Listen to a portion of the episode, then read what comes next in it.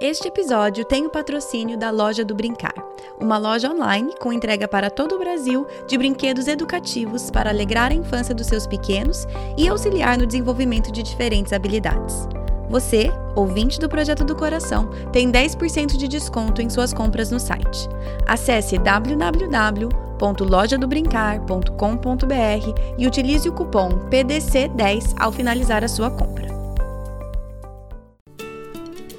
Oi, eu sou a Kátia e bem-vindos ao podcast Projeto do Coração.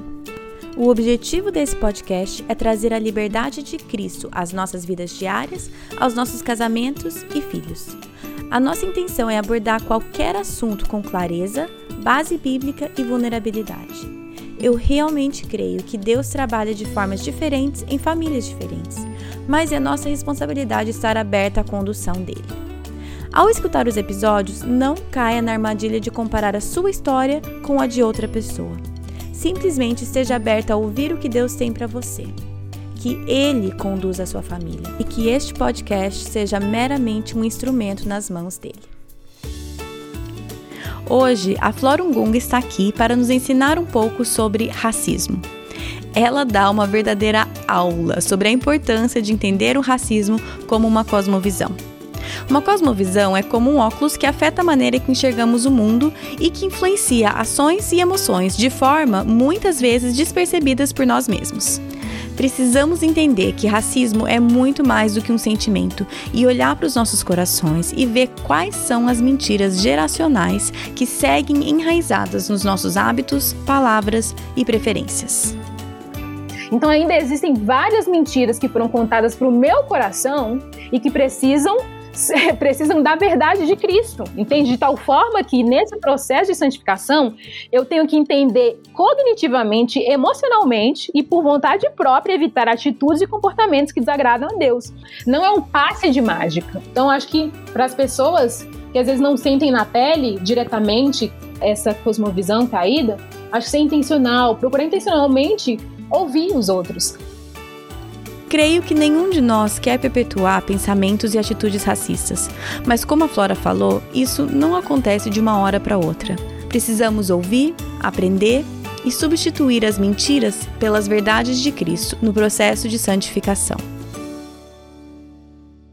Bom, hoje a minha entrevista é com a Flora Ngunga fiquei ensaiando aqui para falar o sobrenome errado, sobrenome certo, com certeza eu falei errado, mas ela é, é professora no Avalanche. Eu a conheci porque a Andrea Vargas me indicou. E que presente que a Andrea me deu. Eu tenho tido o prazer de trocar vários áudios com ela, de conversar. Nós já somos amigas, ela vem um dia passar um tempo da minha casa.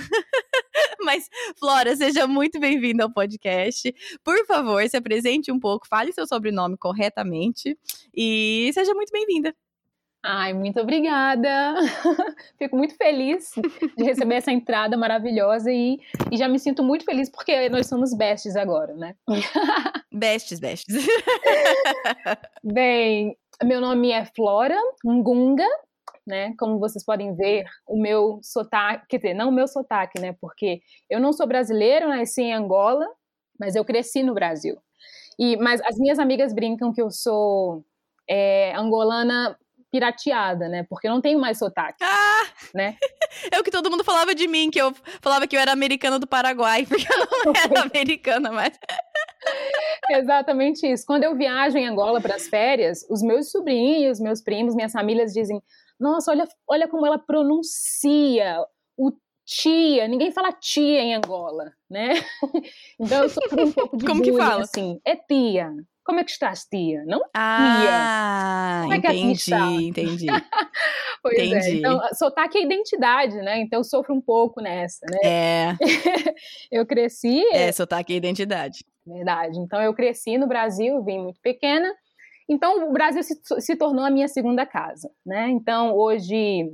Eu sou professora de, não somente no Avalanche, no Avalanche eu sou professora, eu dou aula sobre racismo como uma cosmovisão, e eu, eu, fora do Avalanche, eu sou professora de inglês numa empresa que chama ThoughtWorks.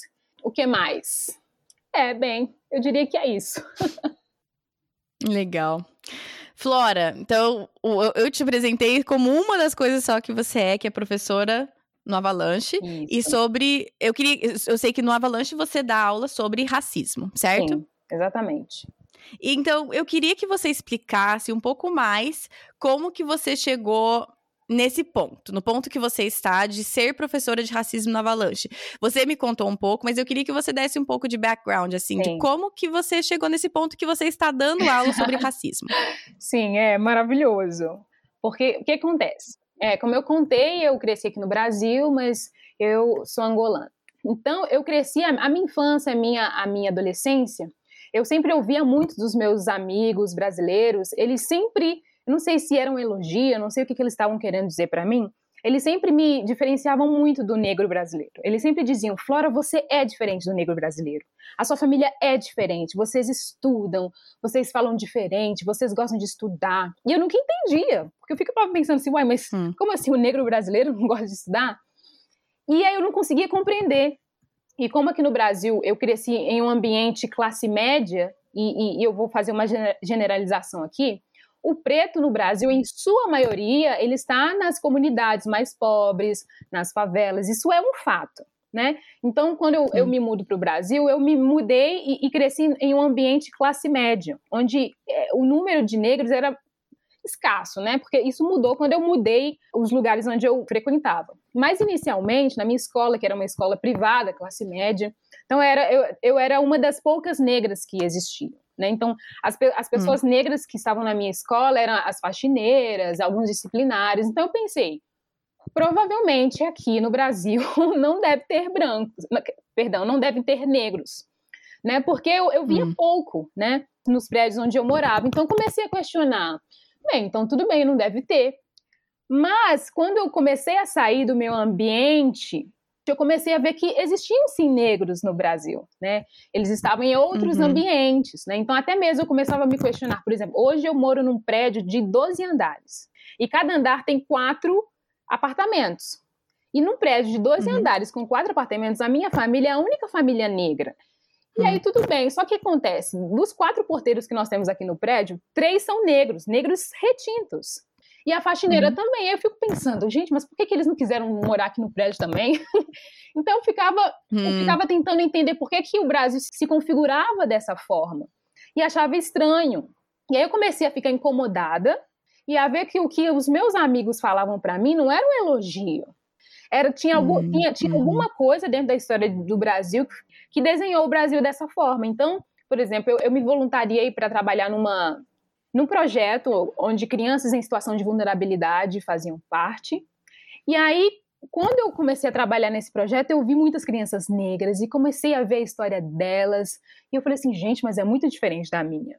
E eu lembro que eu hum. me mudei para uma igreja num bairro assim mais, é, mais humilde, aí comecei a ver que tinha bastante pessoas negras. E as histórias eram muito parecidas, assim, né? Eu comecei a pensar, Deus, tem alguma coisa estranha aqui, parece que você não se importa muito com os negros. Comecei a questionar muito. E aí comecei a questionar a questão da, da escravidão no Brasil. Deus, pô, tantos séculos de escravidão, será, e, e, e, eu não senti, eu falando, eu falando com Deus, eu não sinto que você se preocupou, não sinto que você fez alguma coisa para ajudá-los depois da escravidão ser abolida. Eu sinto assim que eles ainda estão, a boa parte da população negra do Brasil está à margem da sociedade. Eu comecei a ficar muito triste, né? E eu comecei a pensar assim, olha, Deus não se importa com os negros, não é possível. E comecei intencionalmente a pesquisar como é que se deu a história da escravidão, mas eu via que no meio eclesiástico, na igreja, ninguém sabia falar sobre isso, ninguém queria falar sobre isso. E aí eu comecei a, hum. a, a eu comecei a pensar, nossa, eu acho que Deus não se preocupa com todas as situações, porque eu via que existiam alguns fenômenos frutos da escravidão, né? Que ainda existiam no Brasil. E aí eu comecei a compartilhar com os meus amigos, a maioria dos meus amigos, pessoas brancas, e eles falavam assim para mim, Flora, você está viajando, não tem nada a ver, não é assim, você viaja na sua cabeça e papapá. E aí eu comecei a ficar um hum. pouco amargurada e, e, entrei em crise. Né? E aí eu lembro que em 2016 eu, eu fiz um combinado com Deus. E, e é tão legal porque eu sempre escrevo as minhas orações. E nessa oração eu lembro que foi outubro de 2016, eu falei assim com Deus: Deus, eu não quero mais ficar me preocupando com certas coisas que me fazem duvidar é, do, do, teu amor, do teu cuidado, né? Então eu, uhum. eu eu não vou mais me preocupar com isso, eu não vou mais olhar para isso.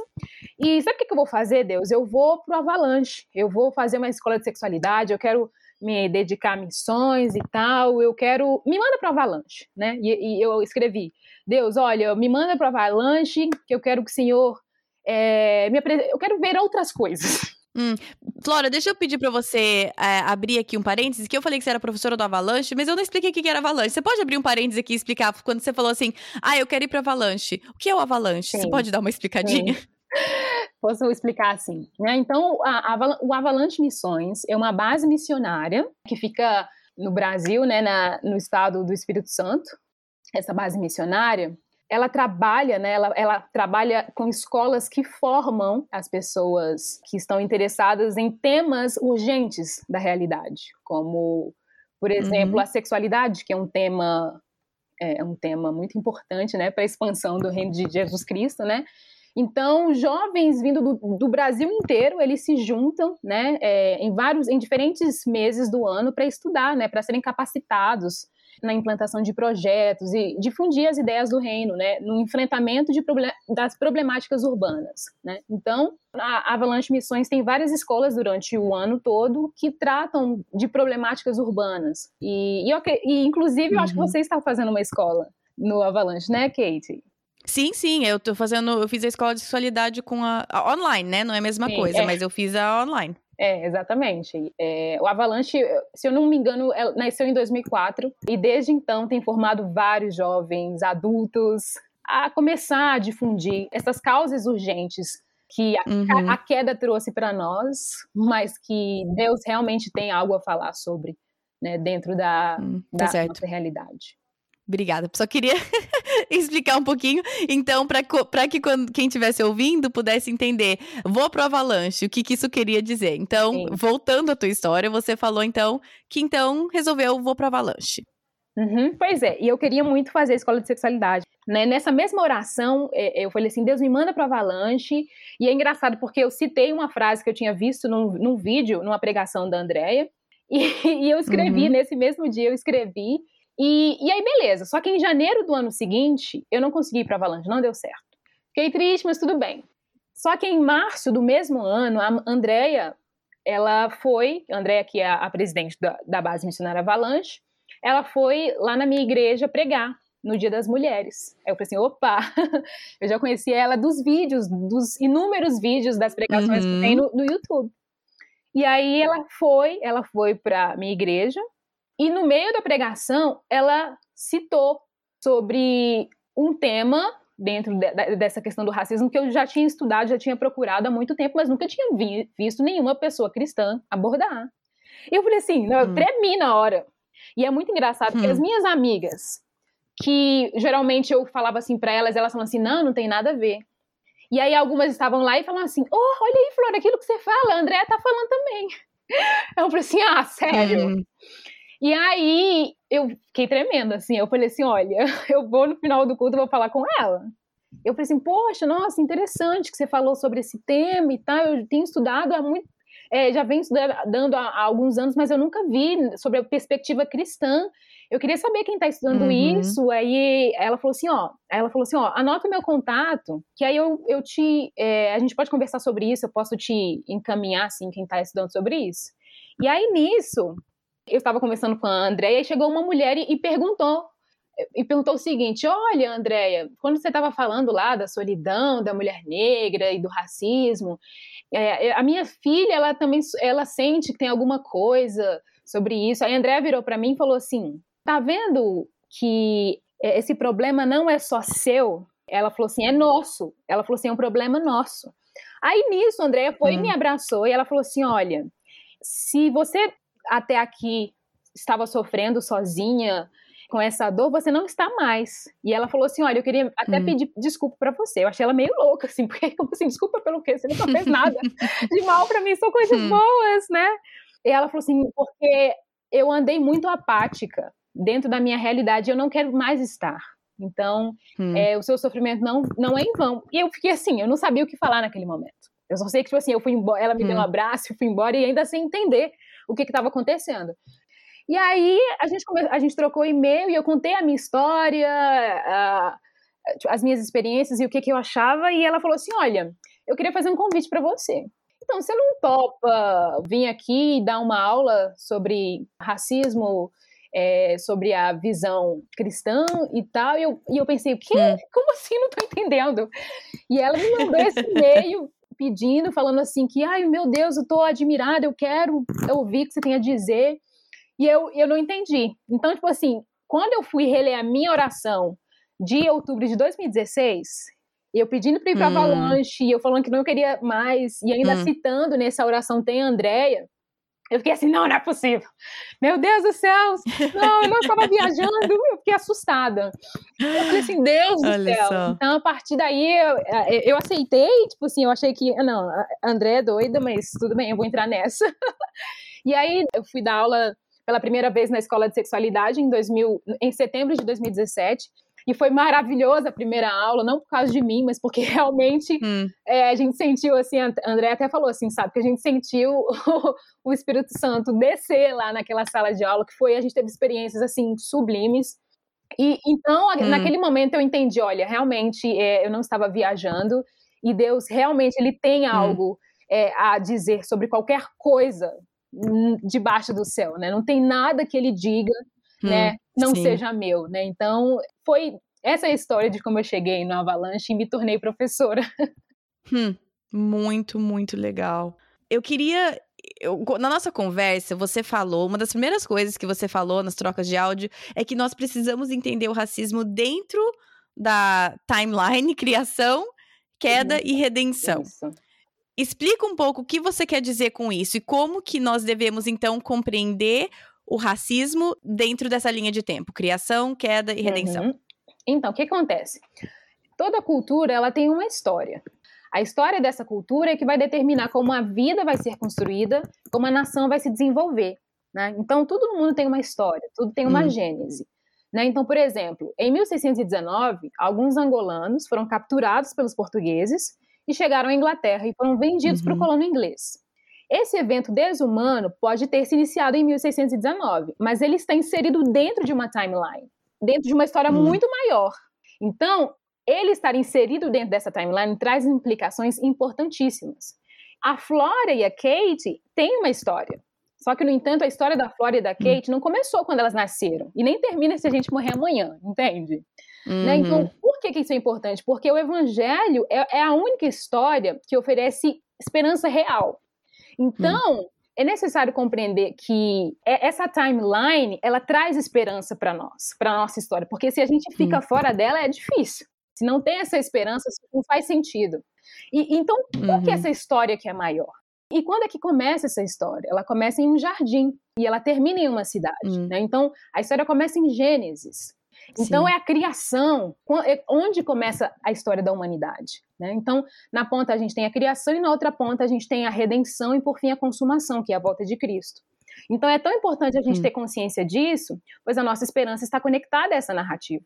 Só que ainda Sim. dentro dessa timeline nós temos a queda. E o meu nascimento, o seu nascimento, o racismo, né, seres humanos subjugando outros seres humanos, são eventos posteriores à queda. Então, os eventos hum. que precedem a nossa realidade hoje não são eventos que ficaram no passado. Então, a criação é um evento e ele ressoa na realidade hoje. Então, não tem como a gente apagar a realidade que em Gênesis 1:31 e viu Deus tudo quanto tinha feito e esse que era muito bom. Essa hum. frase, ela é um evento para nós. Queira Sim. eu ou não. Então, o mandato cultural que Adão e Eva receberam não ficou no passado, tem implicações e consequências para nós. Nós hum. sentimos hum. ainda os efeitos da queda, né? Então a morte espiritual lá atrás ainda gera consequências até hoje em 2020. Então, hoje a gente tem roubos, nós temos injustiças, nós temos adultério, imoralidade, dor, secas, tsunamis, né? Então são efeitos desse evento. Os Estados hum. Unidos, por exemplo, foi fundado com a instituição da escravidão. Né? Nós temos apartheid na África uhum. do Sul, sistemas de caças na Índia.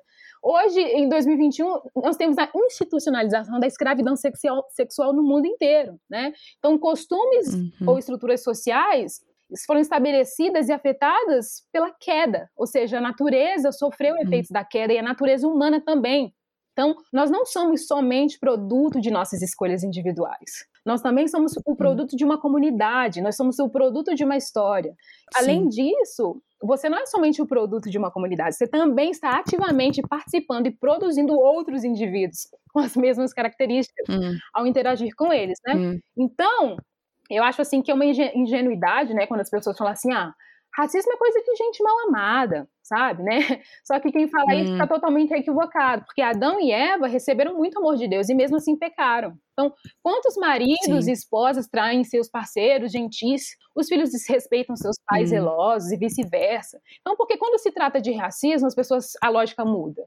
Não, o racismo como evento, é. ele tem sua história, só que não começa só nesse evento. Então, então embora o, o racismo tenha a sua timeline específica, é, a escravidão, as teorias racistas, não começou com isso. Então, a morte espiritual que aconteceu por causa da queda, ela afetou a humanidade inteira, mas graças a Deus, Jesus Cristo morreu por nós, ele derramou seu sangue e esse sangue nos alcançou até aqui. Entende? Então, esse evento tem uhum. implicações uhum. muito grandiosas na nossa vida. E essa realidade é que nos traz esperança, né, diante da morte espiritual e física. Então, sem essa timeline, não dá, Kate. Não dá mesmo. Hum, sim. Não, isso já, acho que isso já ajuda a expandir o assunto do tamanho que ele deveria ser, porque é, é, o que você falou, muitas vezes a gente pega e coloca como se fosse um quadradinho e não entende ele como um evento, né? Você falou assim, a gente entende racismo como um evento e não entende ele, e aí eu vou puxar o gancho, o gancho aqui que você falou para mim que Seria até bom se racismo fosse um sentimento, mas não é, é uma cosmovisão. Então eu queria que você expandisse essa fala que você já começou, vamos puxar aqui para pedir, eu vou pedir para você explicar como assim que racismo não é um sentimento e uma cosmovisão. Porque quando você falou isso para mim faz muito sentido, porque que muitas pessoas vão falar assim: "Não, não, eu não sou racista, porque eu não eu não tenho esse sentimento". Mas explique essa diferença para mim, por favor. Bem, é, eu acredito que o racismo ele pode sim produzir sentimentos, sem dúvida, né? Então, é, uhum. Só que essa definição que dão para o sentimento. Talvez não é somente um sentimento. É, não, é, né? não é somente um sentimento. Então, essa definição. Porque se a gente olhar no dicionário, a definição que a gente vê, que geralmente dão para sentimento, é que o sentimento é uma ligação afetiva com relação a algo ou alguém. Uhum. Então, você não vai acordar amanhã Sim. de manhã e do nada sentir raiva ou amor, medo ou atração por algo ou alguém que você nunca ouviu falar. Você não vai acordar uhum. com medo ou amor por uma ideia que nunca iluminou seu coração. Isso não existe. Uhum. Entende? Então, o sentimento para descrever simplesmente o racismo é muito vago. As nossas afeições, elas se desenvolvem à luz de verdades ou mentiras que dizem para nós e que iluminam a nossa central uhum. de comando, que é o coração. Então, nenhum sentimento, nenhum gesto, pensamento ou palavra acontece acidentalmente. Ele é resposta a uma cosmovisão. Então, hum. aí que entra a minha proposta de descrever o racismo como uma cosmovisão, porque toda cosmovisão produz hum. sentimentos. Sim. Então, o que, que acontece? Por exemplo, eu falei que toda cultura tem uma história, né? E, e os eventos vão formando uma cultura, vão formando uma cosmovisão. Né? Então, por exemplo, uhum. quando você ouve alguém dizer que homem é tudo igual, tem gente que as pessoas não falam, ah, homem é tudo igual, homem é tudo igual.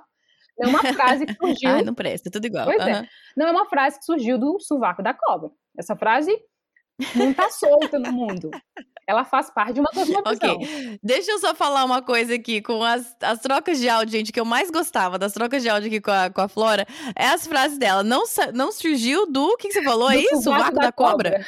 É, porque... Aí teve uma outra que eu morri de rir também, que ela falou assim, gosta que nem bunda, cada um tem a sua. Isso é verdade. Adoro. Então tá, então ó, é, não surgiu é, é, frases como, homem não presta, não surgiu surgiu do sovaco da cobra. Pois é, pois é. Surgiu da, de uma cosmovisão que Exatamente. nós adotamos, certo? Exatamente, é porque as pessoas, é. elas... Peraí, então deixa eu só falar. Uma cosmovisão é tipo um óculos pela qual você enxerga o mundo, certo? É uma lente pela qual você enxerga uma realidade. Então, quando a gente diz, quando você está dizendo que a gente precisa entender racismo como uma cosmovisão, é como se fosse a lente através da qual a gente enxerga Isso. o mundo em que vivemos, certo? Exatamente. Então, eu gosto muito. É... Gosto muito, não, né? Deus é que inventou isso, né? então, assim como você falou, né? A cosmovisão é sim, funciona como um par de óculos na mente, né? Todo ser humano tem um, quer saiba disso ou não. Né? E através dele a gente uhum. interpreta uhum. e percebe a realidade, seja de forma inconsciente ou sim. consciente. Então, os estudiosos eles dizem que a cosmovisão ela compreende a todos os pressupostos, ou seja, as hipóteses, os pensamentos, as deduções, as percepções que a gente vai acumulando ao longo da nossa vida, através da interação da nossa uhum. estrutura interna com a realidade externa, sobretudo a social. Só que, só que não, né? Se a gente vê na Bíblia, a cosmovisão aparece na figura do coração. Então, por exemplo, eu, hum. eu, eh, nesses últimos tempos eu tenho lido muitos os livros proféticos, Isaías, Jeremias, e a todo momento Deus está falando: olha, você, eu estou muito triste com você, meu povo, porque vocês estão seguindo o raciocínio do coração de vocês. Vocês precisam reformar o hum. coração de vocês. Então, a cosmovisão é esse coração, que é o centro que controla hum. todo o ser. Então, a cosmovisão ela está descrita na Bíblia e a gente que deu esse nome, cosmovisão. Ou seja, a cosmovisão na Bíblia é o coração. e a gente se achou super inteligente. é, exatamente. Então, por exemplo, tem um versículo que eu amo, né, que tem Efésios 1:18, que Paulo está fazendo uma oração para a igreja deles. Ele diz o seguinte: Olha, eu oro para que os olhos do seu coração sejam iluminados, a fim de que vocês conheçam a esperança pela qual ele te chamou.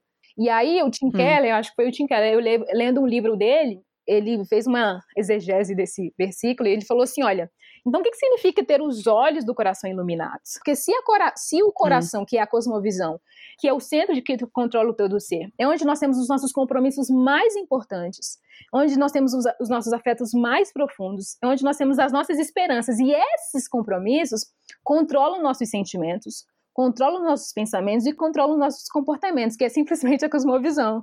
Então, quando Paulo diz que quer que os nossos olhos do coração sejam iluminados, é serem iluminados pela verdade de Deus. Só que a gente sabe Sim. que, tipo assim, existem mentiras também no mundo, né? então, Sim. É, é, o, o, ideal é que realmente sejam iluminados pela verdade, né?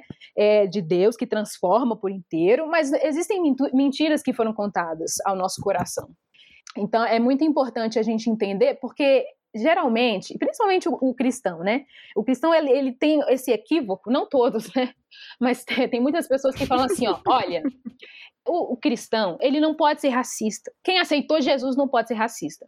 E isso é muito engraçado hum. para mim, porque Pedro andou com Jesus. Imagina, Pedro andou com Jesus. Então, com certeza, ele estava lá sentado com Jesus quando ele estava falando lá da parábola do bom samaritano. Imagina, olha que privilégio. Mas mesmo assim ele uhum. foi preconceituoso. Mas mesmo assim, sabe? Hum. Então o que, que eu estou querendo dizer com isso ao falar isso? É porque quando a gente, o, o cristão ele passa por duas fases. A primeira é aceitar Jesus, que é a conversão.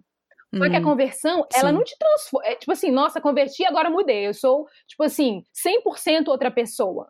Não, 100% não é, uhum. né? Você, você, assim, você deu o primeiro passo, que é a conversão, mas o, segu o segundo é a santificação. E essa santificação, ela vai ocorrer Sim. até Jesus voltar.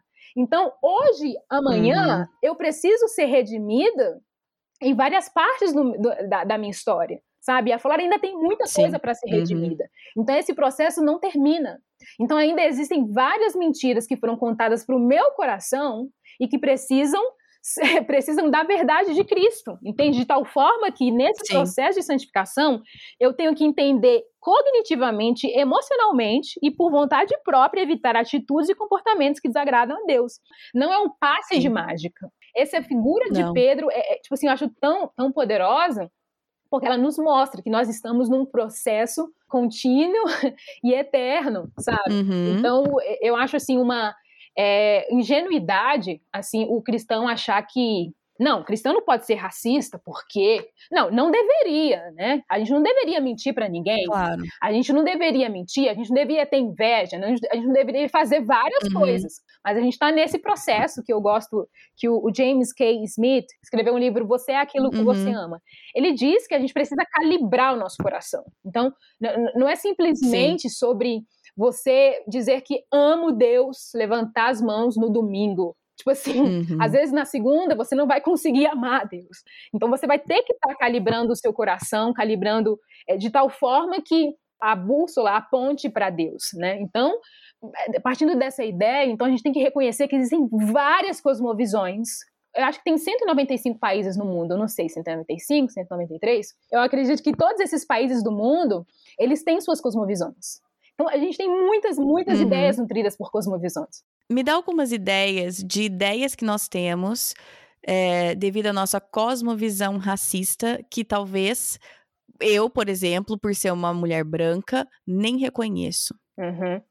Então, por exemplo, quando você, aqui no Brasil, quando você vê alguém falando assim, olha, o cabelo do fulano é ruim, sabe? Geralmente ela nunca vai estar uhum. tá atribuindo essa fala a um cabelo liso. Nunca. Tanto uhum. que a gente mais vê a gente falar assim, ai que lindo, olha o cabelo liso dele, ai, olha o olho dele, ai como ele é branquinho. É, a gente não vê uhum. as pessoas atribuindo essa fala a um cabelo crespo. Hum. Ah, o cabelo é ruim é o cabelo crespo. Então, quando eu era mais nova, eu pensava assim, gente, mas Deus errou, né? Tipo assim, o que aconteceu quando ele tava fazendo lá a pessoa? Tipo, se escorregou hum. e fez algo assim ruim, porque é, é estranho. Então, tipo assim, é, o, o, brasileiro, ele cresceu ouvindo isso e falando isso. Uhum. É, então, é aquilo que eu, é, é, é, aquilo que eu te falei que nós, ao mesmo tempo que nós somos produtos de uma história de uma comunidade, a gente participa ativamente produzindo outros indivíduos. Somos perpetuadores também, também né? Exatamente. Uhum. Então, a criança, ela cresce, o adolescente, ela cresce falando essas ideias e as pessoas falam assim, ah, não, mas a pessoa, ela falou assim, nem é um ato falho, gente, mas o ato falho, ela esconde também o pensamento, né? É aquela coisa que você não conseguiu, conseguiu controlar, né? Então, tipo assim, uhum. é, é, é bem essa ideia. Então, por exemplo, Ontem a gente, no Instagram de um projeto que eu faço parte, que é o Projeto Agostinhas, a gente postou um post para discutir a questão da raça, o conceito hum. de raça. Que a, a, gente entende que é um conceito impreciso, né? Ele sempre será impreciso, mas que infelizmente o mundo ele está dividido nessa imprecisão. E uhum. aí, é, a gente perguntou para os nossos seguidores o que, que, eles achavam que era raça, e a gente postou algumas frases de certas pessoas que estão querendo fazer cirurgia plástica. E essas pessoas que a gente viu no, no, site querendo fazer cirurgia plástica, do nariz negroide, elas falam assim que, ah, elas falam assim, ai, nossa, eu tenho um pé na cozinha, sabe? Né? Que nesse caso remete à ideia do, do, do uhum. da escravidão, onde é, da escravidão, uhum. é, eram as pessoas negras. Eu tenho uma, um pé na cozinha, sabe? Então é, eu queria mudar uhum. esse negócio do, nessa napa que eu chamo de nariz. Tem até uma pessoa que fala assim: ah, eu não sou negra, mas os meus familiares são, né? E infelizmente eu saí com essa característica. Então, meu sonho é fazer rinoplastia, né? O meu nariz é feio. Então, a cultura brasileira e outras culturas, elas trouxeram, assim, sabe? Elas, elas trouxeram essas ideias e, e, e, nós nos acostumamos. Então, nós nos habituamos, assim como diz James K. Smith, em olhar o negro, assim, não como se fosse o belo, é, então, essas ideias fizeram com que, culturalmente, a cultura do Brasil não olhasse para o negro e visse como algo bonito. Hum. E isso é bem culpa dessa, dessa cosmovisão caída, porque essa cosmovisão, ela afeta muito a frase que eu li de Gênesis 1,31, uhum. porque Deus falou assim, olha, e viu que tudo era bom. Viu que tudo, tudo que Deus fez é bom. Entende? Então, como é que você fala assim, uhum. não, o uhum. cabelo dele é ruim? é, eu, eu, penso assim que a divisão da raça no mundo está dividida imprecisamente em três T's, que é tom de pele, a textura do cabelo e nos traços, nos traços físicos, né? Uhum. Então a gente sabe quais Sim. são os tons e, e é, as texturas que são bonitas. Então, e isso é fruto dessa cosmovisão, que não surgiu do sovaco da cobra, como eu falei. A gente tem dentro, dentro é. da timeline da, da, do racismo, então, né? a gente vê, então, tem eventos dentro da, da narrativa do racismo que contribuíram. Então, por exemplo, então se a gente falar assim, ah, então o racismo, então, começa com o evento da escravidão. Beleza. Então, a gente subjuga um, um, povo e esse evento ele precede a formação das pseudociências, né? Então, depois da, da uhum. que a, a, escravidão começou no mundo, tem um cara, tem um filósofo, por exemplo, que chama Arthur de Gobineau, ele criou um, um livro que chama Desigualdade da Raça Humana. É, ela é considerada a Bíblia do racismo moderno, né? E circulou pelo mundo afora. Então, esse francês escreveu esse livro carregado de crenças contrárias às Sagradas Escrituras. E ele comunicava e transmitia uma cultura na, na, qual o homem caucasiano, branco, europeu, era uhum. superior aos outros homens. Né? E ele, inclusive, esse, esse filósofo, ele veio para o Brasil, ele tinha um relacionamento com Dom Pedro II, ele disse é, para o Dom Pedro II que o Brasil não tinha futuro, porque era um país marcado pela presença de raças que ele julgava inferiores. Hum. E não só ele, também tem um filósofo que chama Franz Gall. Né? Ele desenvolveu uma hum. ciência que chamava cranioscopia, que era o estudo das dimensões uhum. do crânio humano com o intuito de determinar o grau de desenvolvimento das, das suas faculdades mentais. Né? Então ele falava assim, uhum. assim que tinha alguma coisa no crânio do negro que provava que ele era incapaz. Então ele precisava de ser tutelado. Hum. E tem um filme hum. que chama Django, Django Livre, não sei se você já ouviu falar, que hum, nesse não. filme o Django ele é um escravo é, livre e ele quer comprar a alforria da, da, do amor dele. E aí ele vai uhum. lá, pega o dinheiro, chega lá para comprar a alforria. E aí o, o, personagem é representado pelo ator Leonardo DiCaprio. Ele fala assim pro Django, olha, eu até gostaria, assim, de dar escrava, mas é, ela não pode viver sem mim. Aí, ele, na cena, ele pega uma, um crânio e ele mostra, olha, hum. tem alguma coisa aqui no crânio dela que prova que, prova que ela realmente ela é incapaz, ela precisa de mim. Então, hum. essas pseudociências, elas são eventos que geraram cultura. Inclusive, por exemplo, se tratando dos Estados Unidos, eles inventaram a doutrina do destino manifesto, né, que era uma filosofia que expressa a crença de que o povo dos Estados Unidos foi eleito por Deus para comandar o mundo, né? Uhum, Sendo que uhum. o, o, expansionismo geopolítico norte-americano é apenas uma expressão da vontade divina, né? Então eles falavam o fardo do homem branco, né? Que era tutelar os negros, os orientais, os indígenas, né? E aí, uhum. assim, é, a, o, o, a humanidade ela se converteu a uma única humanidade, que é essa, uhum. caucasiana. Ah, e, uhum. e é, é tão interessante sempre quando eu falo isso, eu gosto de, de refutar uma, um, uma desculpa que muitas pessoas é, gostam de falar. Olha, mas está aí falando sobre escravidão, né? Mas sabia que tem muitos escravos negros da África que venderam outros escravos negros? Então não era culpa de quem estavam comprando. Hum. Tinha gente, tinha, quem venderam eram os escravos negros. E eu acho essa desculpa mais estúpida possível. Porque olha só, deixa eu dar um outro exemplo. Se uma mãe vende uma filha para o contrabando sexual, quem compra hum. a filha é inocente. Não sei, tipo assim, como as pessoas uhum. têm coragem de usar isso para justificar a escravidão, sabe? Uhum, então, todos esses eventos, todas essas ideias, né, toda essa validação de, do conhecimento, são coisas que realmente exemplificam como é que é, o mundo foi afetado pela queda, né? As hum, pessoas elas estavam sempre tentando tirar do sovaco coisas que não se justificam, sabe? Então esses eventos geraram cultura. Ninguém fala cabelo ruim, é por acaso. Ninguém quer. É, é, ninguém vai falar assim, ah, hoje eu vou no, no cirurgião plástico, vou pedir para ele aumentar, alargar o meu nariz. Não, tem só uma direção. Como se Deus realmente estivesse uhum. falando assim: olha, beleza é só nesse lado. Né? Então, uhum. eu acho assim que depois que a serpente nos seduziu, o homem optou por um parâmetro autônomo em relação à palavra de Deus. Então, ao longo da, da história, os seres humanos eles passam a interpretar a realidade de uma maneira totalmente distorcida.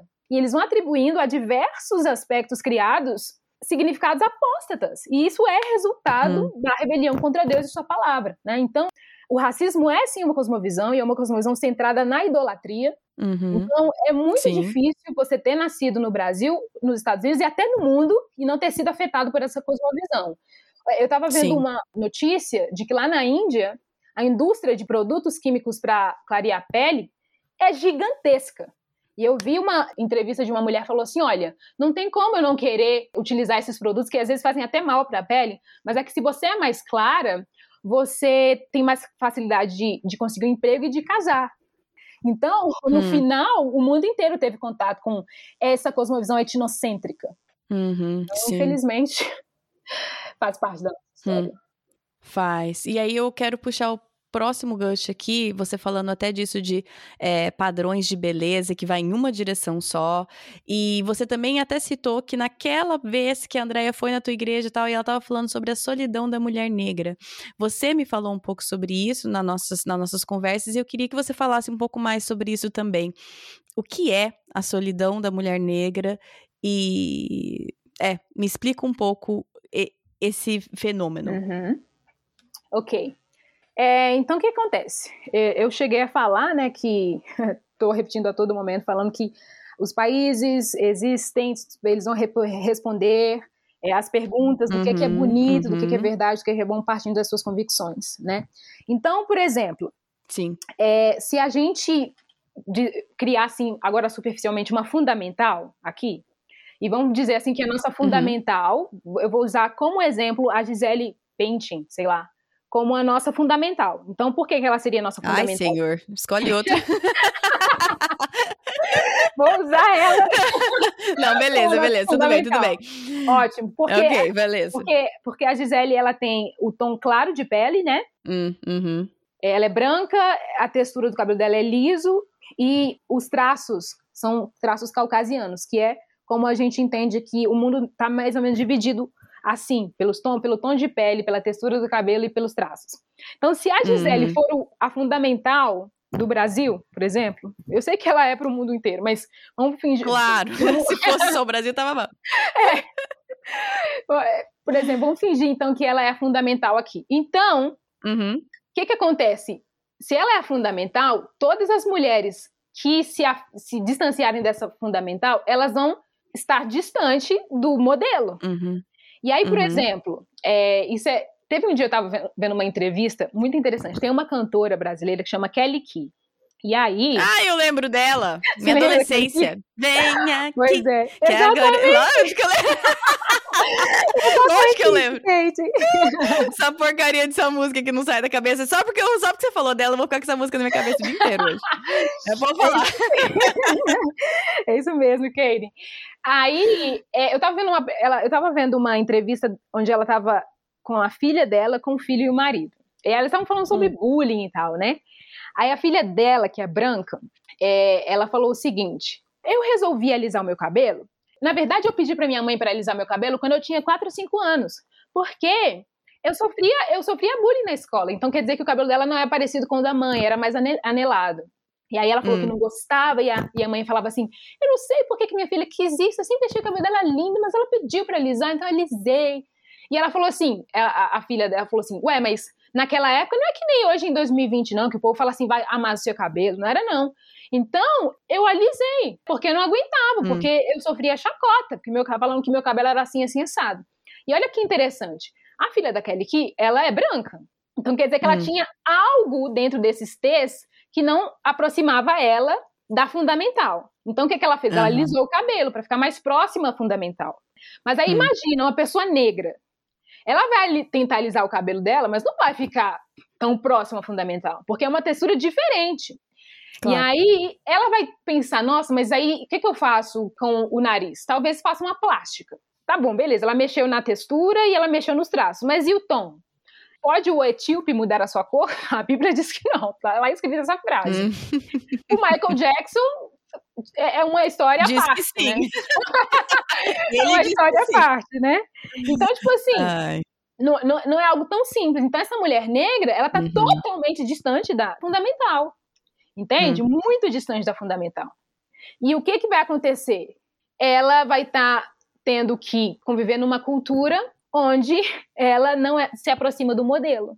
Entende? Hum. Então, se você vê que pessoas que não são negras, mas estão no meio, no meio, do, tão mais próximo da fundamental, elas também estão sentindo. Então, imagina quem está distante. Né? Hum. Então, isso nos faz entender por que que, por exemplo, no Projeto Agostinhas, que eu faço parte, a gente recebe muito relato de mulheres negras que dizem que nunca foram pedidas em namoro que dizem hum. que tanto os homens negros quanto os homens brancos, eles preferem as brancas.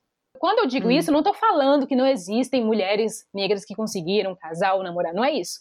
Mas a gente começou Sim. a ver que um número no Brasil estava tão intenso, tava, tipo assim, o número estava tão expressivo. Eu, no hum. Avalanche, dando aula, eu, é, eu vi depoimentos de vários homens dizendo para mim que não se casariam com mulheres negras. E eles falavam, eu não sei porquê, mas eu prefiro a Gisele Pint, eles falavam. Eu prefiro alguém que parece hum. a Marina Rui Barbosa, eles falavam para mim. Hum. Então você vê que é, é, até engraçado, né? Porque tem, tem pessoas que. É, é um dia eu tive um, um aluno meu no Avalanche, ele falou assim: não, na verdade, quem escolhe para mim, quem eu vou casar é Deus. Eu falei assim, nossa, que bom, seria bom se fosse assim, né? Porque seria ótimo, né? Passar essa, responsa essa responsabilidade. correta na escola dominical. Né? É, exatamente. E até eu lembro que teve um dia que um outro aluno falou assim: não, a pessoa que eu escolho para mim é a pessoa que tiver um coração missionário. Aí todo mundo lá da, da sala riu, né? É, tipo assim, acho que a gente tem que ser, tem que ser um pouco mais honesto. Eu não estou dizendo que que não, que não haverá pessoas que estarão tomando decisões na contramão do mundo. É, é, é, uhum. Eu realmente acredito que é possível ir na contramão da cultura, no qual vocês têm inserido, mas, mas a gente tem que ser sincero que isso é um em um milhão, são poucas pessoas. Né? Então, partindo, é, isso é uma generalização. Né? Então, partindo, por exemplo, por exemplo, do desejo, muitas pessoas vão dizer que a beleza é que nem bunda, como eu te falei, cada um tem a sua. Mas não é isso, porque se beleza é, é que nem bunda, por que todo mundo tem o mesmo, o mesmo, a mesma preferência? Né? Então, por que, que todo uhum, mundo quer vestir da mesma forma? Por que, que todo mundo quer o tênis sim. Vans e não quer o outro que é confortável, mas não tem marca? Né? Então, uhum, uhum. É, quem acreditar nessa afirmação estará dizendo que no quesito escolher alguém, por exemplo, para namorar, as pessoas vão fazer escolhas individuais sem serem afetadas pela cosmovisão da cultura. Então, só que hum. não é isso. Então, se o nosso coração não. é a nossa mais básica orientação no mundo, se é a nossa bússola, nossa cosmovisão com fundamentos, será mesmo que quando formos fazer nossas escolhas amorosas, nós não vamos acionar essa central de comando? Será que a gente não aciona? Hum. É, Girard, um filósofo francês, ele diz que o desejo é mimético. Tipo assim, o indivíduo ele sempre deseja, sempre dependendo da figura de um mediador. Então, é uma figura uhum. que orienta a direção do nosso olhar, né? Então, tipo, se eu adoto alguém como meu modelo, eu passarei a desejar os objetos por ele desejados, né? Então, uhum. então a gente vê muito que os jogadores negros brasileiros, eles geralmente, 98%, eles vão casar com as mulheres loiras. Eu tô falando que eles não podem? Eles podem, uhum. se a gente for realmente sondar a motivação Analisar do coração, porquê, né? o coração de alguns, talvez a gente entenda que realmente eles estavam querendo o modelo. Então, essa fundamental caucasiana, ela está presente nos filmes, nos romances, nos livros, nos programas de TV, nas propagandas, e elas compõem a nossa imaginação. Eu mesmo, na época da escola, uhum. eu lia muitos, muitos poemas que falavam muito da mulher, né, que é pálida, não sei o quê. Eu falei assim, eu pensava quando Cabelos ia dourados. Um poema, pois é. Eu pensava quando, é. chega, quando que ia chegar um poema para eu poder me imaginar nela, né? Hum, e, e uhum. então então a gente, a nossa imaginação ela é construída é, dentro de, desse modelo, né? E, e, aí então a gente passa a concordar com o que o Gerard disse, né? O desejo humano não é autônomo. Ele se origina numa hum. relação triangular, no qual o sujeito somente aprende a desejar determinado objeto a partir do aval concedido por um modelo. Então é por isso hum. que os influenciadores eles têm muita força no Instagram, né? Porque você vê, tem 100 mil pessoas seguindo essa pessoa, também vou seguir. 100 mil pessoas usando hum. esse biquíni, usando esse sapato, então tem força. Então não é, não é uma questão de determinismo, não. É uma dinâmica, uhum. é a uhum. dinâmica das relações humanas, né? Então, é imitando Sim. o mesmo modelo cultural e levando essa imitação até o limite, porque você vê que as anoréxicas, elas escolheram, entre aspas, seguir um modelo natural e elas vão até a morte para seguir isso. Hum. Então, infelizmente, a solidão da mulher negra ela se dá nessa, nessa estrutura, né? Então, e o, o, hum. o, o passo então é reconhecer, né? Porque cosmovisão é isso, é você reconhecer os padrões de pensamento e trazer uhum. e pedir que a, a, o Espírito Santo, né? Tem um versículo que eu amo, amo, amo. Isaías 11 diz mais ou menos o seguinte: que um ramo da linhagem de GC vai vir à terra para trazer uhum. frescor à terra para trazer renovo à terra, é isso.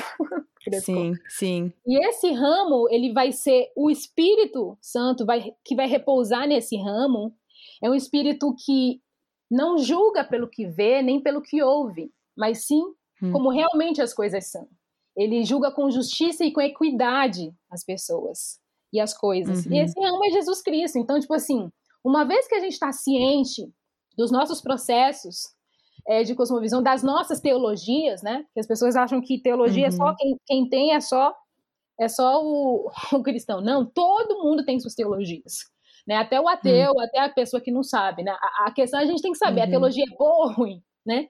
Então a gente tem que falar sobre o, senhorio de Cristo nisso, né? Então a gente tem que pedir que esse ramo da linhagem de Jessé, que tem esse espírito é, de equidade, de que vê as coisas como elas realmente são, que esse ramo repouse sobre a nossa cultura repouse sobre hum. a nossa casa, repouse sobre o nosso coração e nos faça ver as coisas como elas realmente são. Né? Então, essa tem que ser a nossa, a nossa oração.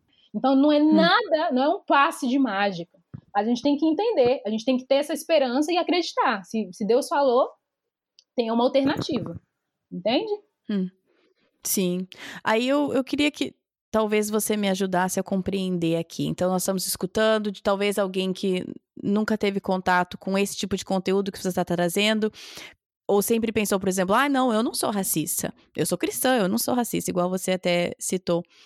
E tá escutando tudo isso e tá pensando, poxa, talvez eu tô percebendo que a lente através do qual eu vejo o mundo é sim racista. A minha, eu, eu parto de um ponto de vista, eu parto de uma cosmovisão racista histórica racista. É, o, o que que essa pessoa que está escutando e está começando a entender, que, que, que, que a gente faz? e agora? essa, essa é a minha pergunta. É, eu sei que você falou que nós precisamos, então, reconhecer e pedir que Deus nos ajude a ajustar a nossa cosmovisão para que a gente veja a realidade, veja a verdade de Deus. Mas o, o, o que, que isso implica por exemplo, eu como uma mulher branca, o que, que isso implica para mim? Que mudança que deveria vir na minha vida ou na minha mente, no meu coração, através dessas verdades que você está iluminando pra gente aqui? Bem, primeiramente, eu acho assim que, por exemplo, eu, né, vou falar eu, Flora. Uhum. É, eu, é, nem todo mundo está preparado para viver a diversidade ou quer viver a diversidade, né? Então a gente, uhum. de uma certa forma, a gente tem que se preparar, né?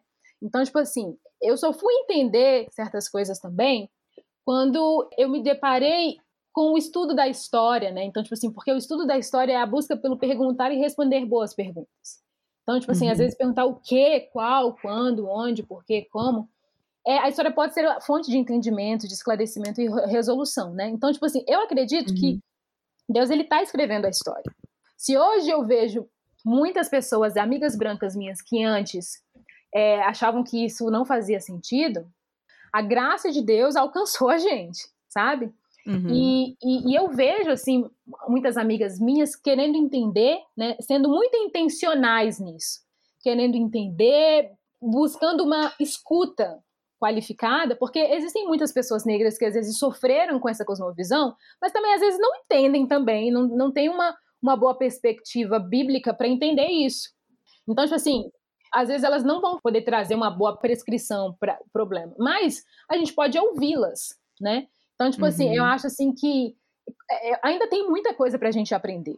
Né? Ainda tem muita coisa para a gente esclarecer. Deus ainda está escrevendo a história. Né? Então, eu acho que uhum. nós temos que ser intencionais e aprender, por exemplo, o, o, o Tim Keller e o John Piper, quando eu os conheci, principalmente eu, eu comprei o livro do, do John Piper, Racismo, a Cruz e o Cristão, através uhum. desse livro eu percebi um tanto de. Eu conheci vários pastores norte-americanos negros, são bênção, que tem uma, uma cosmovisão bíblica desenvolvida, através deles. Então eles foram muito intencionais. Eles foram atrás Uhum. E se uhum. a gente entende que Apocalipse 7,9, que é o versículo que diz que, que a diversidade, os tribos, nações diferentes, que essa realidade ainda será realidade mesmo depois que a gente for para Jerusalém, então quer dizer que Deus foi muito intencional, né, na hora de criar as raças. Então a gente também tem que ser. Então a gente tem que querer que aquilo que vai ser real no reino que há de vir tem que fazer sombra aqui na realidade. Então acho que para as pessoas que às vezes não sentem na pele diretamente essa cosmovisão caída, acho que ser intencional, procurar intencionalmente ouvir os outros. E, mas eu digo uma escuta qualificada, hum. porque os ânimos eles estão tão é, inflados que ninguém ouve, ninguém quer ouvir ninguém, sabe? Ninguém quer hum. ter uma escuta qualificada e ouvir, Sim. sabe? Ninguém, o povo só fala não, ela é diferente hum. de mim, então pensa de mim, então é minha inimiga, mesmo que sejam os nossos irmãos em Cristo. Hum. Então eu acho assim que nós, Sim. primeiramente, a gente tem que orar por Deus e pedir misericórdia né? É, não somente para essa causa do racismo, para várias outras causas que nos afetam direto ou indiretamente. A gente tem que orar uhum. e pedir que Deus tenha misericórdia de nós uhum. e que Ele fale a mesma coisa que Mordecai falou para Esther. É, Esther é uma das minhas histórias preferidas da Bíblia. E aí, como é que Esther ensina a gente para a gente entender que a gente tem que florescer onde a gente foi plantado, né? Então, Mordecai vira para Esther, depois de ela ter, ter ido morar com o rei, virou princesa, sei lá, rainha. E, e Mordecai fala assim: olha, vai lá, uhum, uhum. É, vai lá até com o rei. E de primeira ela fala assim: não posso, não, meu filho. Eu não, eu posso morrer. Ninguém me chamou, não vou, não. e Mordecai fala assim: ah, você não quer ir, minha querida. Então tá. Então dos céus virá o socorro. Mas entende uma hum. coisa, porque se os judeus morrerem, você também vai morrer. né? A sua família também vai sofrer, né? Hum. Então, o que, que eu entendi quando eu li isso? Tava dizendo o seguinte: olha, você não quer participar da história que Deus está contando? Tudo bem, ele não precisa de você. O ser humano é como uma relva que cresce e murcha, mas a palavra de Deus ela vai continuar. Né? Então, hum. a Esther ela percebeu que, tipo assim, talvez Deus colocou ela naquele local como rainha, não somente para a satisfação dela, mas também para os atos de justiça. Então, a gente tem que começar a perceber onde Sim, é que nós uhum. estamos, onde é que nós estamos inseridas e o que, que a gente pode fazer no nosso meio. Porque não adianta a gente querer inventar roda, querer ir onde a gente tem que ir, onde os nossos braços não alcançam. Não, a gente tem que entender onde estamos. Intencionalmente, o que, que eu posso fazer? Será que é começar a ler um livro sobre a temática e, e, e refletir nele e conversar com uma outra pessoa, ler junto com outra pessoa? Pode ser isso. Será que é comprar o livro Racismo, a Cruz e o Cristão do John Piper? Pode ser. Será que é ouvir um, uma pessoa que é da minha igreja, que é negro, e tentar intencionalmente desenvolver um relacionamento com essa pessoa? Então pode ser, pode, tipo assim, eu não acredito que seja algo que a gente consegue uhum. prescrever, né? Não, ah, o remédio é esse, então essa, essa sim, é a saída, sim. essa é a saída. É, eu não acredito que seja assim, mas eu acho assim que as pessoas que entendem que tem algo quebrado no mundo elas querem ser parte uhum. dessa reparação, orando intencionalmente e olhando ao seu redor, elas vão saber, olha, eu acho que eu posso encostar um pouquinho a minha mão ali, puxar a minha mão ali, esticar um pouquinho ali e ver uhum. o que uhum. dá, sabe? Tá certo. E nessa que você falou que é, é, a realidade aqui, eu sei que é a realidade no Brasil também, não sei se é generalizada para o mundo todo, mas que nós não escutamos mais. Tá todo mundo tão inflamado, todo mundo tá tão é, pronto para briga mesmo, né? Qualquer coisa, todo mundo já já parte para briga. E, e aí eu vou então colocar aqui uma coisa que só de falar o povo já já inflama, que é o movimento do Black Lives Matter. É, nós, eu e você, nós conversamos um pouco sobre isso. Eu queria que você falasse um pouco sobre o movimento Black Lives Matter, porque eu sei que é, ele também passou a englobar outras militâncias uhum. também, não só Sim. o original do Black Lives Matter, mas eu vejo é, uma parte, pelo menos, dos cristãos, do corpo de Cristo, indo muito contra. É, e aí, até eu falei para você que eu queria que você falasse um pouco sobre esse perigo que nós corremos de. Tem essa, essa fala no, no, português, no inglês, né? Que de jogar fora o bebê junto uhum. com a água do banho. e desperdiçar algo precioso porque tá no meio da água suja do banho. Então, eu queria que você falasse um pouco sobre isso nesse contexto do, do Black Lives Matter. Então, me fale um pouco sobre este movimento e o que precisamos salvar como uhum. bebê e o que, que a gente manda embora como água Sim. suja. Beleza. Então, Kate, antes de explicar o movimento, eu gostaria de ilustrar o que eu presenciei há poucos anos atrás. Então, sei lá, deve ter dois anos atrás, eu presenciei uma crítica massiva contra a propaganda da Gillette. Não sei se aí nos Estados Unidos vocês viram crítica. Aham, aqui, sim, pois é, sim, muitos cristãos estavam boicotando, criticando a propaganda, né? E eu acho que era alguma coisa assim, na propaganda uhum. alguns homens presenciavam outros homens em diversas idades sendo abusivos, agressivos, brigando na escola, assediando mulheres. E eles diziam algo assim, boys will be boys, boys will be boys, tipo assim, ah, homens serão sempre homens, tipo, ah, só podia ser homem, né? uhum. né? E só ficava nessa. Quer dizer, uhum. na verdade não ficava só assim, né? Se ficasse só até nessa parte, não. No final dessa mesma propaganda, outros homens, pais, coleguinhas, começavam a repreender outros homens. Como quem diz, não é assim que se faz. E eu uhum. fiquei tentando entender a crítica à propaganda, porque eu não vi nada de errado na propaganda, né? No entanto, muitos cristãos se sentiram ofendidos. E aí eu fui conversar com um, um amigo meu, que também estava ofendidíssimo. E a justificativa dele foi assim: Tá, a mensagem em si não é o problema, mas a minha crítica é uma marca que já chegou a envelopar mulheres em suas propagandas, sensualizando, sensualizando essas mulheres. Aí, de uma hora para outra, por simples estratégia de mercado, quer fazer uma representação que nunca existiu por parte da mesa. Ele falando, né? Então, quando se trata de marcas uhum. e mercado, acredito uhum. que seria interessante analisarmos mais a motivação do que a ação tendo em vista que nunca houve uma contribuição real da marca na valorização da mulher. Muito pelo contrário, ele falou assim que o discurso era positivo, mas incoerente com a prática, né?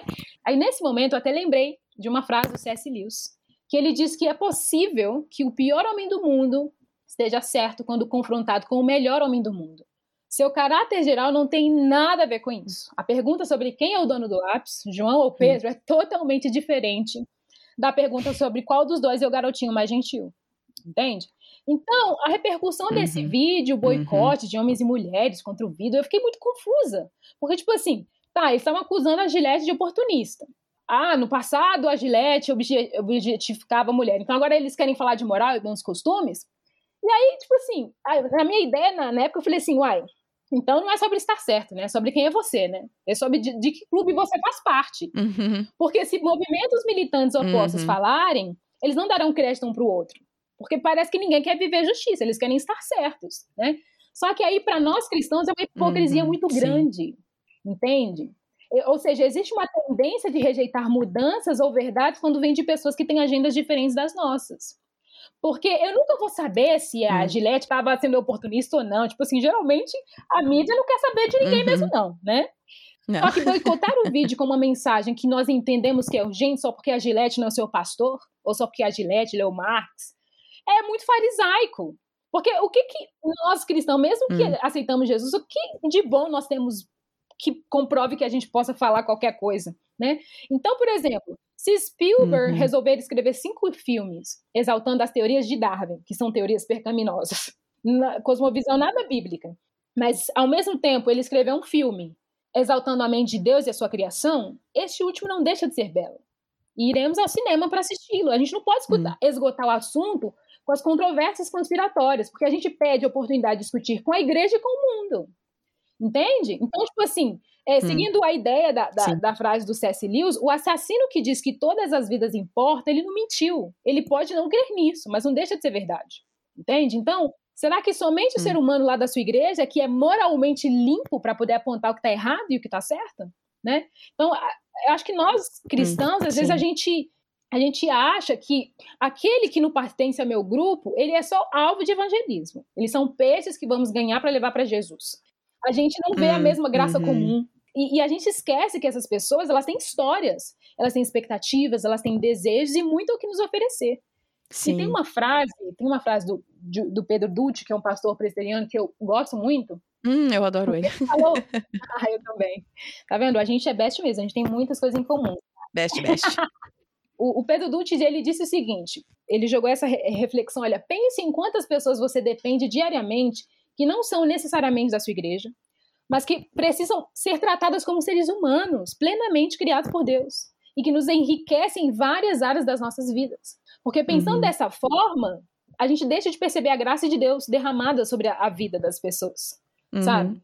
Então, a Sim. graça de Deus, ela é chamada de comum porque cai sobre bons e maus, justos e injustos, é a mesma graça sabe? A diferença Sim. minha com uma outra pessoa que não crê em Jesus é que o cristão ele tem que reconhecer aquilo como algo especial vindo da parte de Deus e glorificar Deus por isso. Enquanto o ímpio, na sua incredulidade, ele permanece achando que é algo comum. Hum, eu sei, eu sou o máximo. Hum. Né? Então, por exemplo, o movimento Me Too, se eu não me engano, foi uma campanha que não nasceu na igreja mas trouxe à tona uhum, um, um, número incontável de mulheres e homens que foram abusados sexualmente, assediados, uhum. vitimados. Eu já li que muitos líderes cristãos, é, falando que por causa da repercussão, muitas pessoas dentro de suas igrejas é, que foram abusadas, elas tiveram coragem de relatar os abusos, né? Uhum. Então, assim, quando eu olho para o Black Lives Matter, eu penso, tá, então, no movimento Me Too, será que eu realmente não posso falar Me Too? Será que eu não posso falar Black Lives Matter? Porque uhum antes de tudo, a gente precisa entender o contexto no qual certas pessoas começam a gritar Black Lives Matter. Então, e a gente Sim. precisa ser honesto com isso. Então, Sim. Porque a briga é que alguns dizem que Black Lives Matter é errado e que deveríamos gritar All Lives Matter.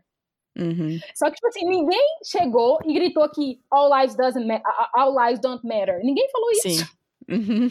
Ninguém falou isso. O povo só tá falando que Black Lives Matter, porque na história do mundo, os eventos foram deixando essa mensagem, parecendo que claro algumas vidas é, valiam mais Valem mais do que outras, uhum. né?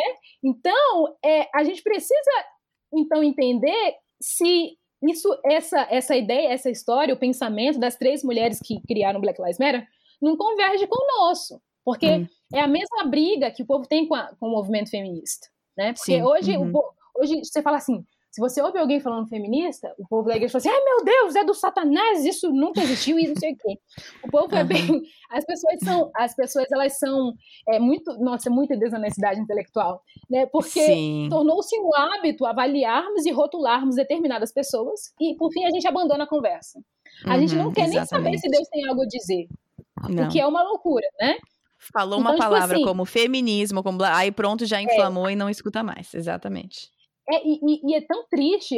Tem, eu acho que tem uma. A, como é que é mesmo? Aquela mulher, Karen McCauley, eu acho que é uma escritora americana. Ela escreveu um livro Feminilidade Radical, e na, uhum. dentro do livro dela tem uma frase assim que.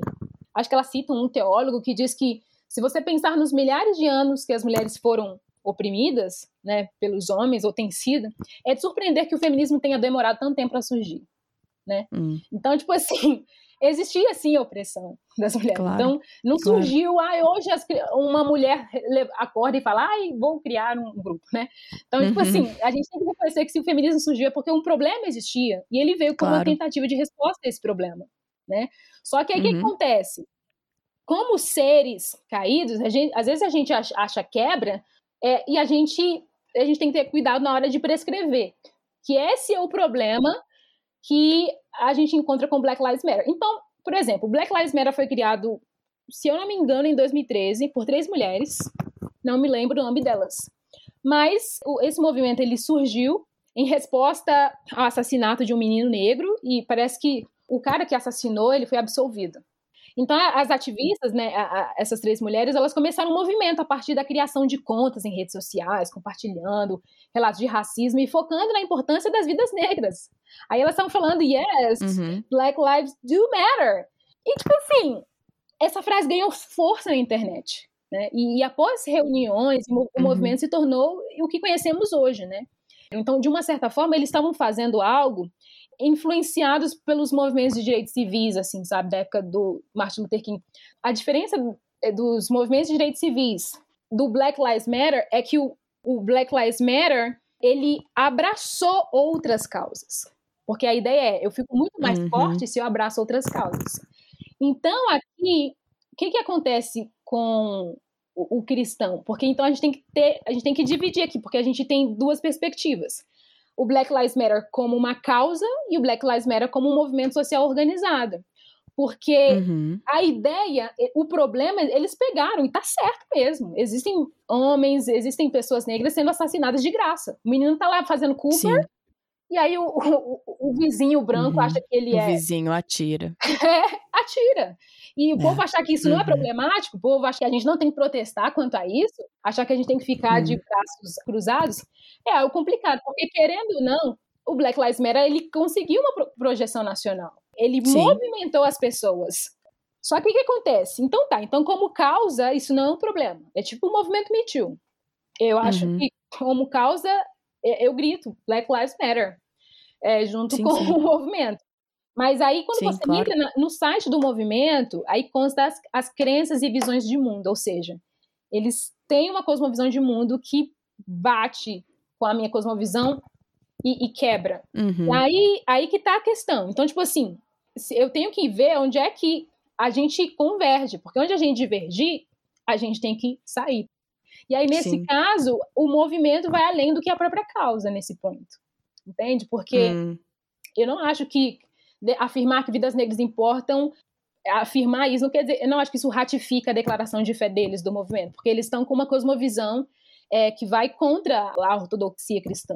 Então tem coisas, uhum. tem coisas nas bases deles que realmente é, não dá certo. Então provavelmente por eles terem essas bases de fé, na hora que eles forem prescrever remédios pode ser que os, os, remédios que eles prescrevam não sejam tão saudáveis.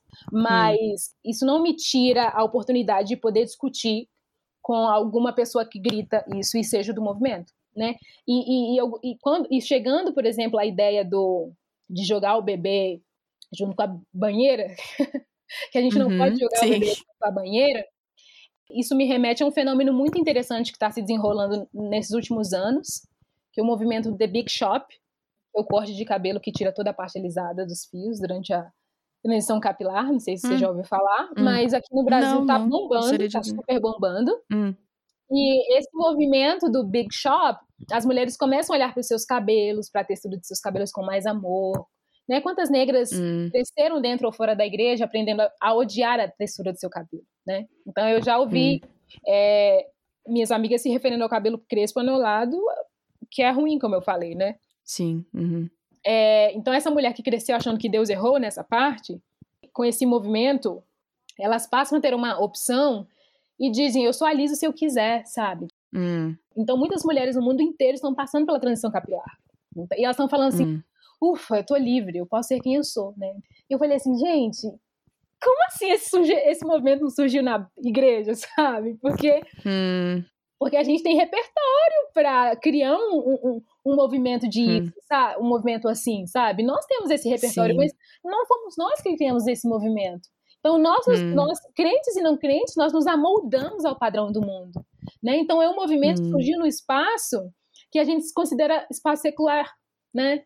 um espaço secularizado, mas eu acredito que a, que a, a graça comum de Deus ela está sobre todos nós, né? Então não dá para jogar o bebê com água suja. Então a gente precisa ver o que converte com o evangelho, porque o tanto de pessoas negras e brancas que eu estou vendo é, mostrando seus cachos, os seus blacks saindo na rua e achando lindo, crianças. Eu acho isso lindo, e se isso não é liberdade pela qual nós nos chamamos, eu não sei hum. mais, sabe? Então, hum, sim. eu acho assim uhum. que é, a gente tem sim que entender qual é a cosmovisão bíblica para a gente poder falar com os movimentos militantes que abraçam visões ou prescrevem coisas que não não geram vida, a gente tem que saber, né? Porque acho que também esse uhum. é o problema. Muita gente, muitas pessoas aceitam Jesus, mas não, não sabem o que Jesus pensa ainda, né? É, hum. não sabem o que aceitaram, né? Mas eu acho que é, é esse cuidado que a gente tem que ter e, e não jogar é, o bebê com água suja e não achar que aquele que pensa diferente de mim é meu inimigo e não pode me ensinar nada, né? Eu acho que se a igreja não fala, se a igreja não fizer, os outros vão falar os outros vão fazer. Hum, não, não, não, existe espaço vazio no mundo. E às vezes vão conduzir a música de uma forma partindo de uma fundamental que não traz vida. Né? Uma fundamental hum. que às vezes é muito paliativa, né? É, é, Sim. Prescrevendo um remédio com muitos efeitos colaterais. Então eu acho assim que tá, os ânimos estão exaltados, então não existe muito espaço relacional para isso. Infelizmente, né? Dentro e fora da igreja. É, infelizmente. É, só que a gente não pode ser indiferente às questões que nos afetam direto ou indiretamente, né? E a gente tem que entender que se existem polarizações, é porque pessoas realmente estão sofrendo com muitas pautas urgentes. Sim. E a gente tem que dar respostas honestas. Em cada reivindicação política e manifestação social existem perguntas sendo feitas. Não podemos Sim. deixar que as posturas muito militantes nos tornem insensíveis às reais perguntas que estão sendo feitas em cada protesto. Entende? Hum. Porque alguém vai responder. Sim. Você pode ter certeza que se você não responder, alguém vai responder. Aí depois não, não adianta mais. Sim, e nós, como igreja, como seguidores de Cristo, temos a verdade, certo? É verdade, temos, exatamente. a verdade não é relativa, é, a verdade é Cristo, a verdade, nós temos acesso à verdade. E se nós não nos posicionamos, se nós não preenchemos essas lacunas, uhum. o mundo vai. Exatamente. A minha última pergunta aqui, Flora, é, eu sei que, que você não é mãe, mas eu tô criando três meninos brancos, né? Três homens brancos. O que, que você pode me dizer que pode me ajudar? É, o que, que eu preciso saber né, assim, assim, uma coisa tão ampla assim, fazendo jogar uma pergunta no final do podcast até é ridículo. Mas, é, se você tiver algum direcionamento para mães, é, mães e pais, né? Tô falando mãe porque eu sou mulher, mas assim, mães e pais como ensinar os nossos filhos sobre racismo a partir de uma cosmovisão bíblica. O que, que, que você tem a me dizer sobre isso? De forma nenhuma eu tô colocando todo o peso de tudo que eu preciso saber em você. Mas tem uma dica, alguma coisa que eu posso adicionar aqui ao meu arsenal de, de outras coisas que eu estou pesquisando, aprendendo, estudando? Ah, então, essa, essa, pergunta vale um milhão. Uhum, é, exatamente. Então, é, o que, que eu penso? É, é, essa pergunta até me remete muito ao, ao, livro Você é Aquilo que Você Ama, do James Smith. Hum. Né? Então, o que, que eu acredito? Eu acredito que nós chegamos até aqui através de discipulado. Então, se nós somos, se existe a, a cosmovisão racista e outras cosmovisões, é que existe, existiu toda uma pedagogia que levou tempo, né, a gente, até a gente chegar aqui, né? Então a gente, uhum. nós somos discipulados de, de, várias formas, né? Então os nossos programadores, nossos pais, nossos professores, amigos, livros, amigos, as músicas, todos esses elementos, eles entraram no dia a dia de um indivíduo comum. Ao longo Sim. da minha história, da sua história, então assim como diz James, nós fomos calibrando o nosso coração com essas informações e discipulando os nossos hábitos, né? Então, essas pequenas coisas repetidas ao longo do tempo em uma comunidade possuem um efeito formador. Então, seja qual for, né? Tanto a virtude quanto os vícios, né, pecaminosos. Então, o que, uhum. que eu penso? Eu penso assim, discipulado leva tempo.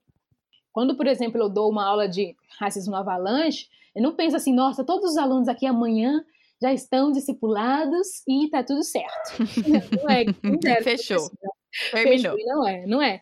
Então, se discipulado é algo que leva tempo, eu, eu acredito que os hábitos, a forma como os filhos estão recebendo informações, não, se, não somente informações, como eles estão se habituando, é, você está formando assim a, a, cosmovisão assim dessa criança. Uhum. Porque as pequenas coisas repetidas ao longo do tempo em uma comunidade possuem um efeito formador. Então, Sim, as coisas uhum. que você uhum. foi ensinando para o seu filho no, ao longo da caminhada, aquilo que você ensinou ele com 5 é, anos, com 10, 20 anos, podem gerar, pode fazer a diferença. Né? Então, por exemplo, o John Piper, ele dá um, ele conta da infância dele, ele conta que quando ele era mais novo, a, as atitudes dele e as ações presumiam a superioridade da raça dele, de quase todas as formas, ele diz.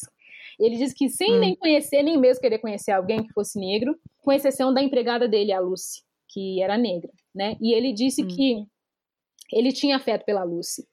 Só que ele não refreava a língua dele, racista, quando ele estava na companhia dos amigos dele, né?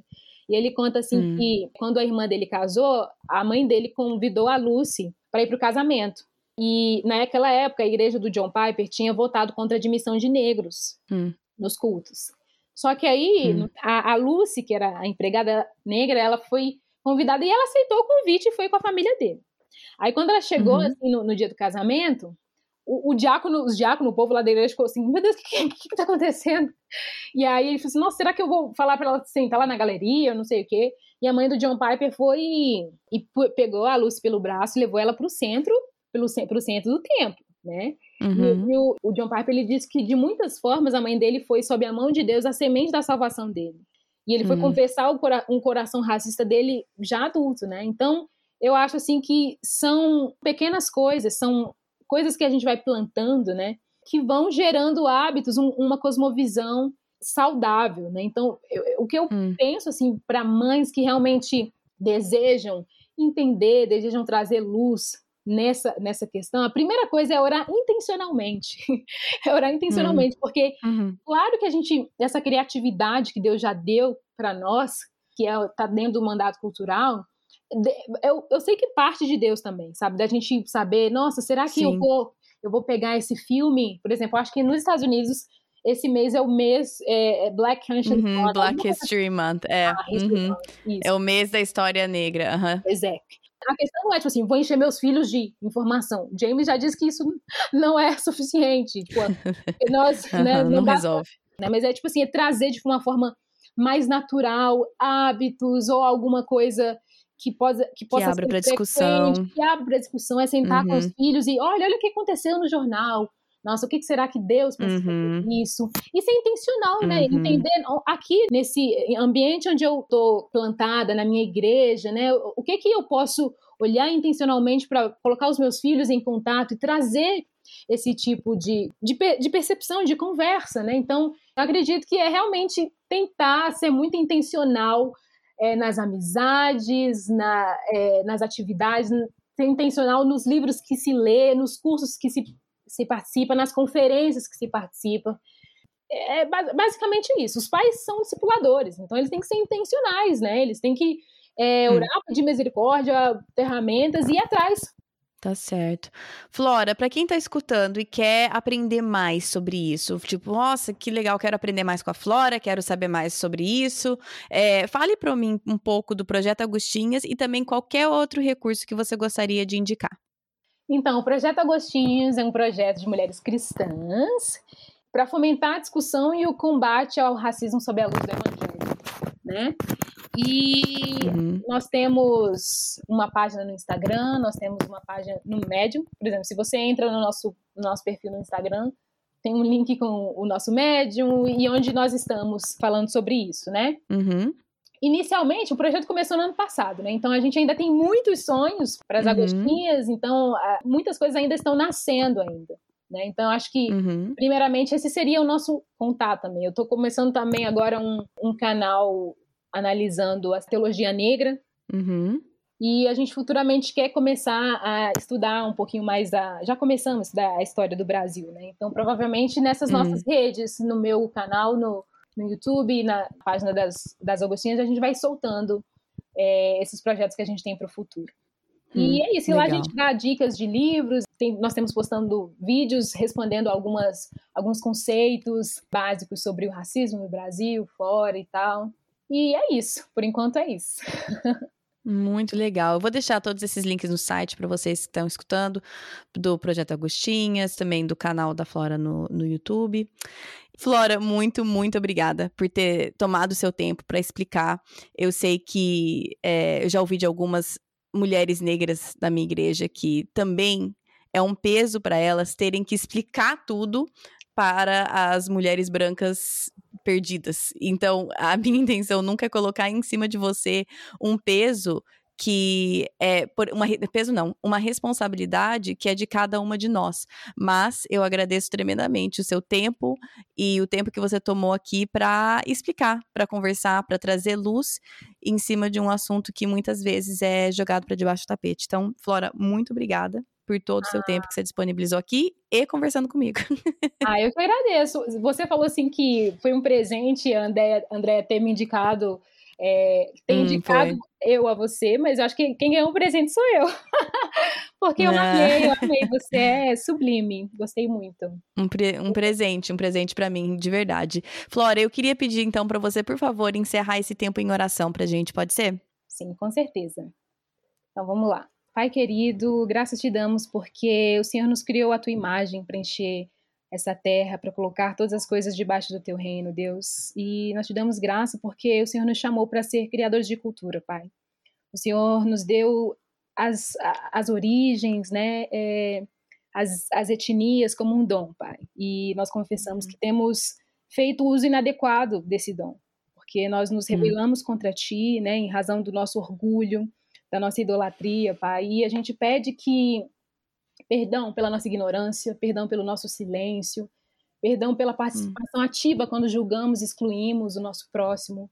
Né? E a gente te dá Sim. graça porque o Senhor concedeu a todas as pessoas, como seres humanos, feito a tua imagem, a capacidade de participar do teu reino, Pai. E louvado uhum. seja o Senhor, porque a minha identidade, a identidade da Kate, faz parte do teu propósito, Pai, do teu bom propósito e plano para a nossa vida e, e para esse mundo, Deus.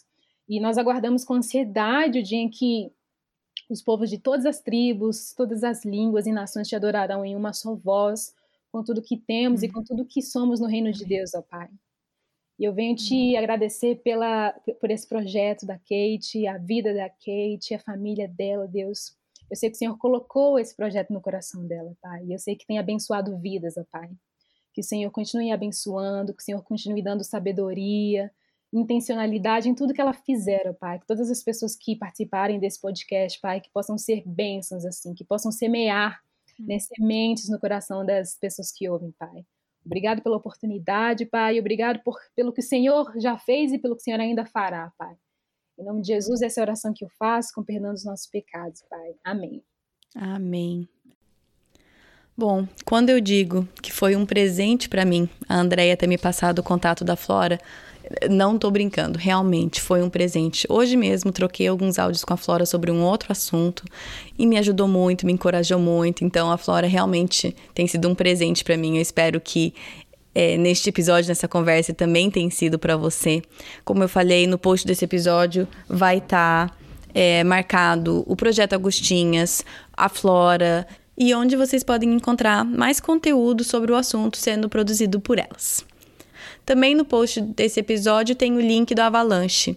E como até a Flora falou, eu e a Ellen estamos fazendo a Escola da Sexualidade. Eles já têm três módulos disponíveis dessa Escola da Sexualidade online, então vou colocar o link lá para vocês que tiverem interesse também ou ficaram interessados pelo Avalanche por ouvir a, a Flora falar.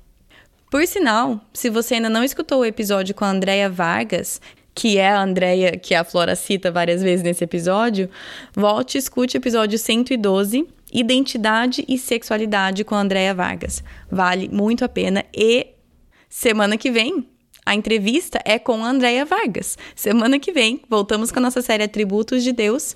Vamos falar sobre Deus Criador e temos o privilégio de aprender sobre este atributo com a Andrea Vargas.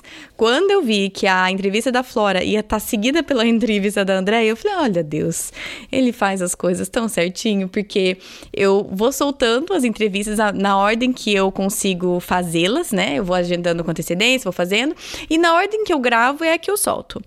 E os atributos de Deus, obviamente, seguem na ordem do, do currículo e a, eu já tinha pedido para a Andrea falar sobre Deus Criador, então coincidiu da, do episódio da Andrea vir seguido do episódio da Flora. Então, fiquem animados, porque semana que vem tem mais Andrea Vargas.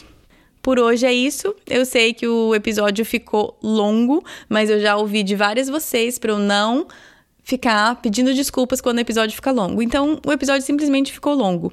De nada para vocês que curtem episódios longos, tá bom? Se você quiser seguir o podcast nas redes sociais, no Facebook é Projeto do Coração, no Instagram é PDC Podcast e o site projetodocoração.com tem um post para cada episódio. Então, se vocês estão no episódio quer voltar e ver o que está anotado, quais os recursos mencionados e indicados daquele episódio, entra no site, digita na barrinha de busca o nome do episódio e vai aparecer lá para vocês, tá bom? Acho que é isso. Bom final de semana para vocês e até semana que vem. Na Bíblia, em Miqueias 5:5, está escrito que ele será a sua paz. Se eu acredito na Bíblia, eu acredito que apesar das minhas circunstâncias, ele será a minha paz. Meus filhos estão tocando terror dentro de casa? Ele será a minha paz. Estou me sentindo culpada por não passar mais tempo com os meus filhos? Ele será a minha paz. Estou cansada de ter as mesmas brigas de sempre com meu marido? Ele será a minha paz. Gritei e perdi a paciência de novo? Ele será a minha paz. Vamos tentar lembrar disso e, com a ajuda de Deus, escolher a viver nessa paz todos os dias. Tem um cara, tem um filósofo, por exemplo, que chama Arthur de Gobineau, eu não sei se eu pronunciei bem a, o nome dele, mas ele era um Eu que não vou saber. Para mim ele tá é um... perfeito. Je ne parle pas français, então não sei. Não, não. Gostaria, mas não.